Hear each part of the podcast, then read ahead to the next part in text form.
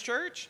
And please open your Bibles to John chapter 6. John chapter 6. I looked it up for you to make it easy because some of you may have a fear of opening the Bible. If so, I want to say that's not a fear from God, that's a fear from Satan. God wants you to open up His Word. So I looked it up. It's page, oh man, now did I get it right? 838.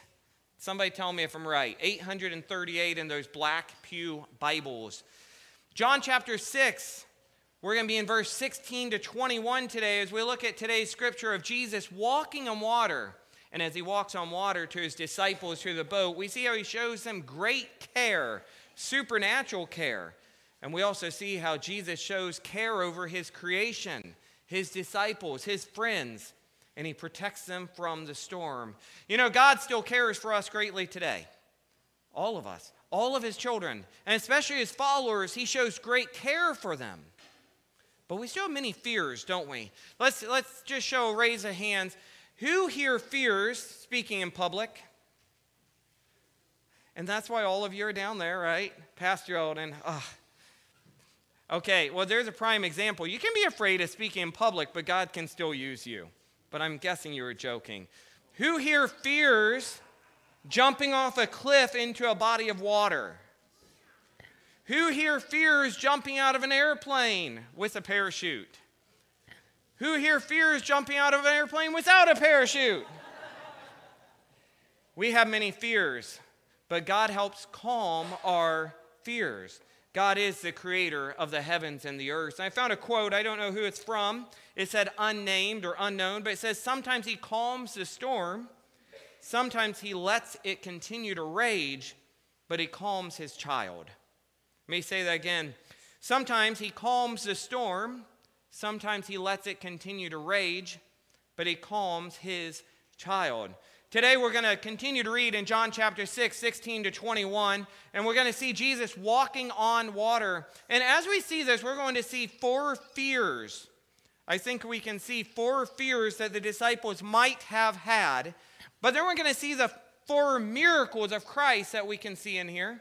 And then we're going to see a whole lot of application. But as I get started, I want to read to you about being afraid. You see, this comes of General Patton. Some of you know him. It says during the World War II, maybe you know of him, not know him. During World War II, a military governor met with General George Patton in Sicily.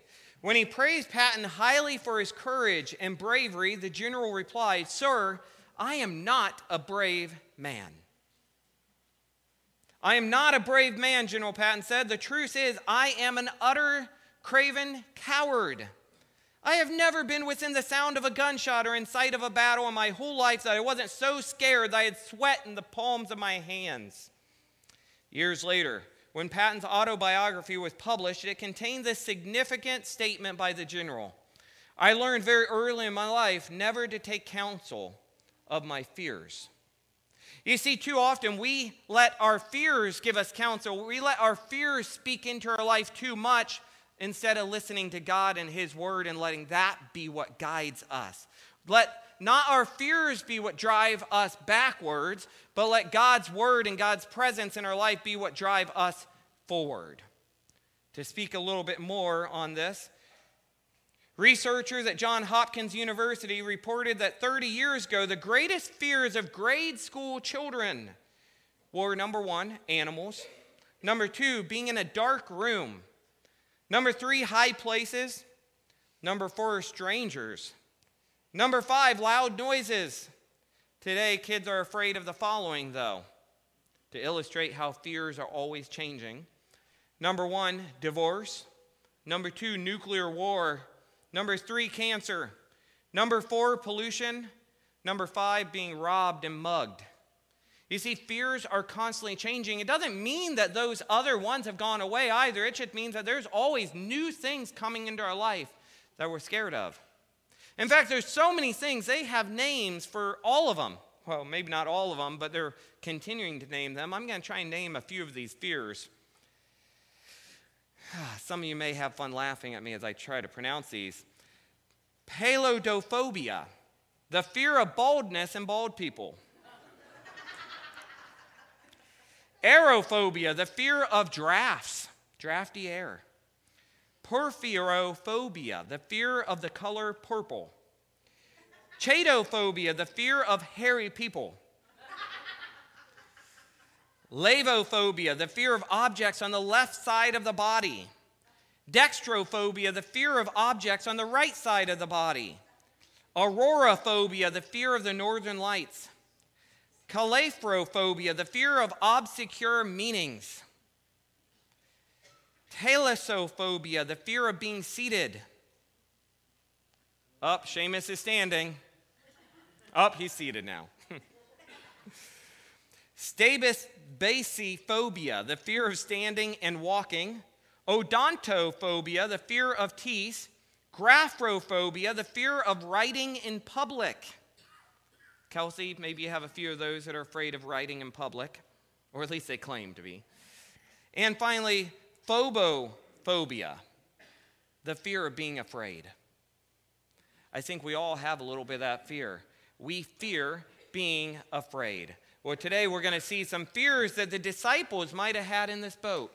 But we're going to see how when Jesus comes into the life, all those fears go away and they, they fall before the Lord in worship. Today, as we look to this, we also see this idea of what does a true disciple, a true follower of Christ do when these fears come into their life? What do, does a true disciple do when Jesus is in their life? And next week, we'll look to what do non true followers, what do the fakes, what do the frauds do? What are they after with Jesus? Let's read. Some of this will be a, a refresher course as we had a little intro to this last week. Some of this will be new. John chapter 6.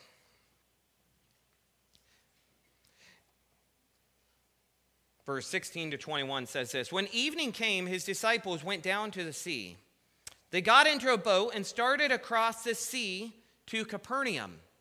Now, I want you to notice their obedience. The disciples are following Jesus' command. We ended a couple weeks ago with Jesus feeding the thousands. And then, as Jesus knew that these, these crowds, possibly 15 to 20,000 people, if you include women and children, or 5,000 men alone, these crowds he suspected were going to try and crown him king, an earthly king, something he didn't want it, he wasn't ready for.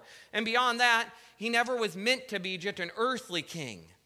So, Jesus knowing what was about to happen, he sent his disciples away, told them to get in a boat and go to Capernaum, and he went up the side of the mountain to rest, to pray, but never to take his eyes off the disciples. Let's continue to read here.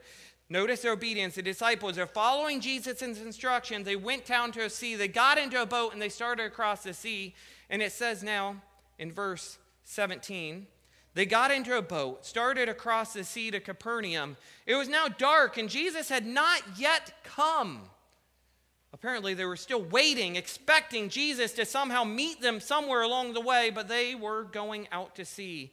And now, verse 18 says, The sea became rough because a strong wind was blowing. Now, last week we said this could be very common in this area. These great hillsides, 3,000 foot hillsides to the side of the sea, the winds would come barreling down on the water and create huge storms. Storms which could even create fear in the greatest disciples, the greatest fishermen, the greatest, um, the greatest sailors. Now, maybe Jesus allowed this to happen to help illustrate his divinity when he would calm the storms. Maybe it was just a natural occurrence with the sea. We don't know. But what we do see is this. Verse 19 says this when they had rowed about three or four miles, they saw Jesus walking on the sea and coming near the boat, and they were frightened. But he said to them, It is I. Underline that word if you're an underliner, circle it, do whatever. It is I. Do not be afraid. Notice that application even there. You do not need to be afraid when the great I am, the great it is I, the great Jesus Christ comes to your boat. But what you do need to do is let him in. It says, Then they were glad to take him into the boat. And immediately the boat was at the land to which they were going. And we know from the other scriptures that the storm was calm, the water was clear, the waters were like glass, like this morning on the Bloomer Pond as we drove by it at 7 a.m. This quick scripture read, five simple verses, I said, is full, full, full of applications. But first, let me talk about fears. Again, we have tons of fears. We all are afraid of something, but these fears, they don't need to paralyze us. You notice these disciples, they these followers of Christ, they acknowledge we, it says they were afraid. But the moment Jesus made known his presence, they let him in the boat. Everything is calmed, and they're where they need to be. Number one, fear number one we see here is the disciples did not know what was going on. Now, it doesn't specifically say here that the disciples were afraid, but I can imagine, as I think you would, the fear of not knowing what is happening. They've been following Jesus all this time. They're, he is their master. They don't want to be away from him. And yet Jesus is saying, Go, go, go. And they're saying, What do you mean? We're here for you. We don't want to leave so much that it even says it was now dark and Jesus had not yet come to him. I can imagine them being afraid, thinking, Where is Jesus? Why did he send us off? Did we do something wrong? Number two, fear number two, we're going to work through these fast to get to the application. They were not only going away from Jesus, going on their own, away from his presence, but they were to continue in this boat alone through the sea, too. Christ commanded them to go forward without him. Maybe we can suspect some maybes what might have happened. Some commentators talk about this. Maybe they too, just like the crowds, were getting a little overly excited about the miracles of the feeding of the thousands. We don't really know. Maybe they were getting a little overly excited, and Jesus says, Hey, go away from here, go to the boat, start sailing. And maybe Jesus wanted them to focus on seeing life without him, focus on seeing he wasn't meant to just be an earthly king, but they're going to see his kingship, his majesty, his glory, his divinity, even over creation. Maybe they too needed a time out. They needed to not go on a mountainside, but go in the middle of the sea for their time out. Maybe they too needed to refocus on Christ. And maybe they too needed to see how Jesus had the power not just to save with material feedings, but with control over calming storms. Fear number three the sea became rough. So let me repeat. Fear one, the disciples did not know what was going on. Fear number two, they were to continue in this boat across the sea alone. Fear number three, the sea became rough. And they weren't just going across Bloomer Pond.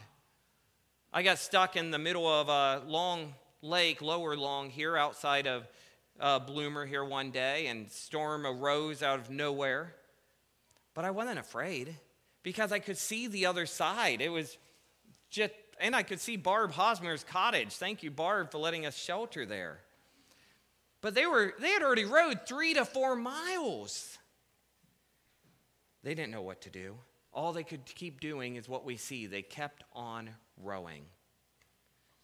Through their struggle, though, Christ was watching and would come to their aid to help in their great time of need. And the same is true today. Jesus never takes his eyes off you. God never takes his eyes off of you. And as I shared that quote earlier, sometimes he calms the storms, sometimes he calms you, and the storms remain. What matters is that we continue to look to him. Fear number four, though, they were afraid of Jesus when he appeared on the water. And here we have two types of fears we have a fear for one's life, we have a fear for danger, and we have a fear due to lack of understanding. We can have both. We can fear our life we can fear a danger, but then we can just fear because we don't understand. They don't understand. Can you imagine this, this man, this Jesus, no matter what they, they know to be true, they've been following this man, they've been seeing him perform miracles, but now they see something that they could have never imagined in their wildest dreams.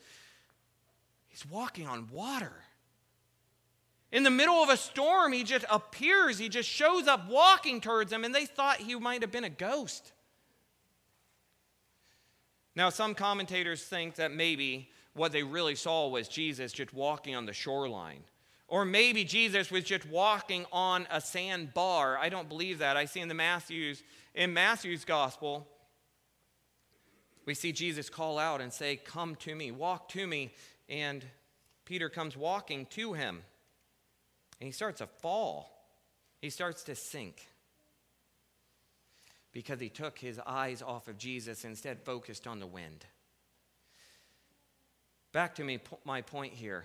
These men saw something that was beyond their ability to understand. Something was coming to them in a manner they could not have expected in their wildest dreams.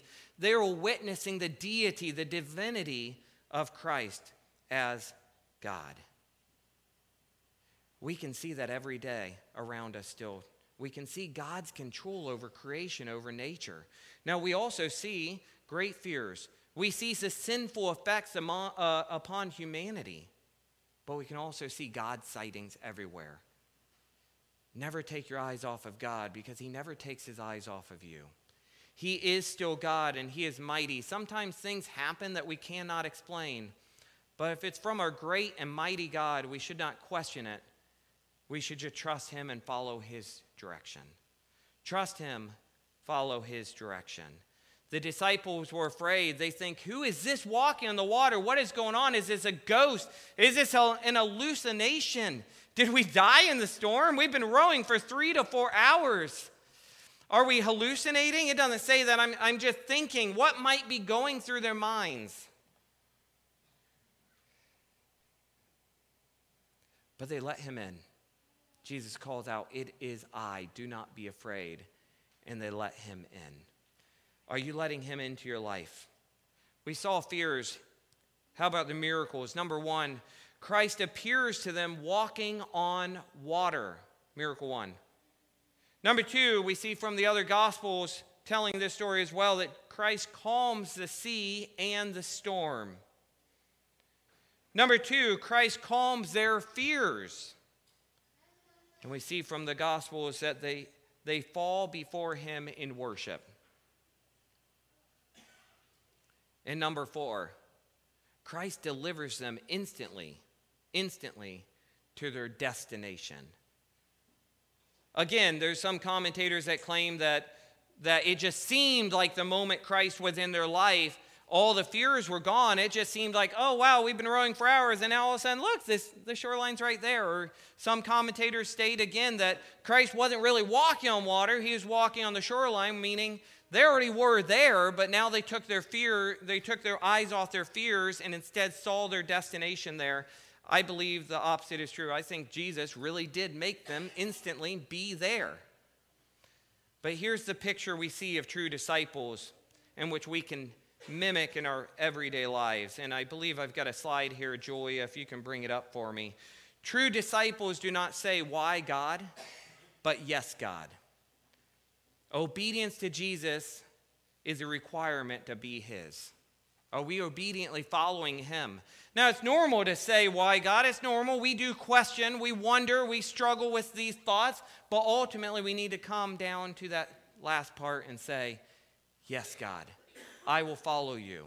I will trust in you. Even when we don't understand what's going on, these disciples, they did not understand. Why is Jesus calling us away?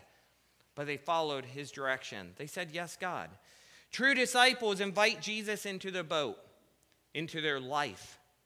True disciples bow in awe of him and submit to his leadership, his guidance, his grace, his mercy.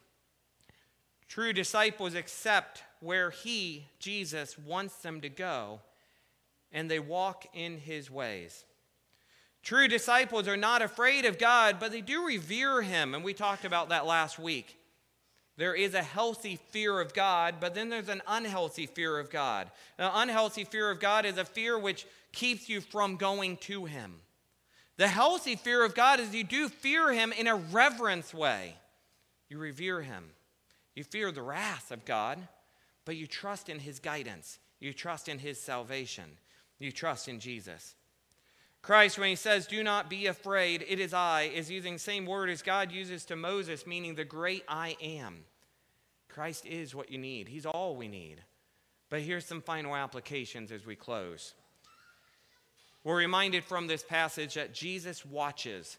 Jesus comes, Jesus helps, and Jesus delivers.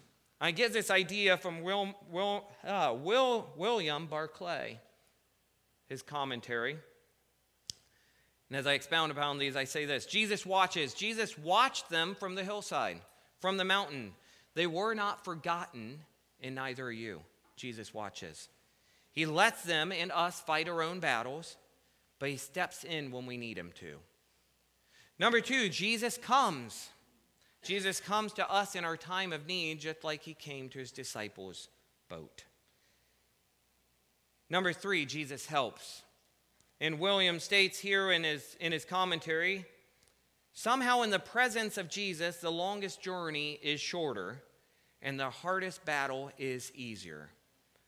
Now, he's the one who I really don't agree with his commentary because he believes that, that Jesus was just somehow walking on the shoreline and they were already at their destination, which I don't agree with, but I do like that quote. Somehow, in the presence of Jesus, the longest journey is shorter and the hardest battle easier. And finally, Jesus delivers. Jesus delivers us to where we need to go.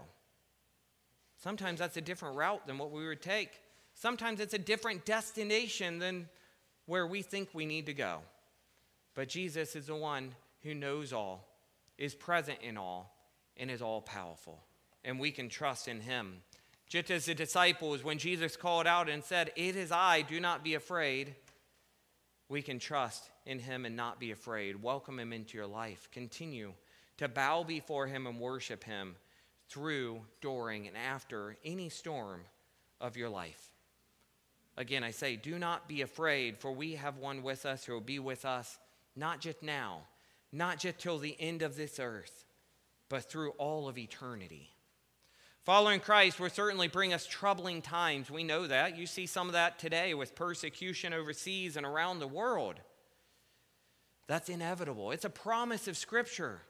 We see that with his disciples, who so many of them were killed for worshiping Christ, for following him, for serving him, for proclaiming the good news. But it doesn't change the fact that we must follow him, do his work. Did you hear that word good news? I shared this week in a devotion I read with the men's group at Hardy's and with our missions committee. The gospel is called good news.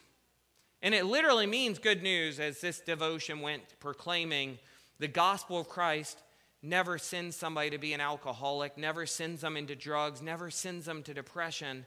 The gospel of Jesus saves. It's good news.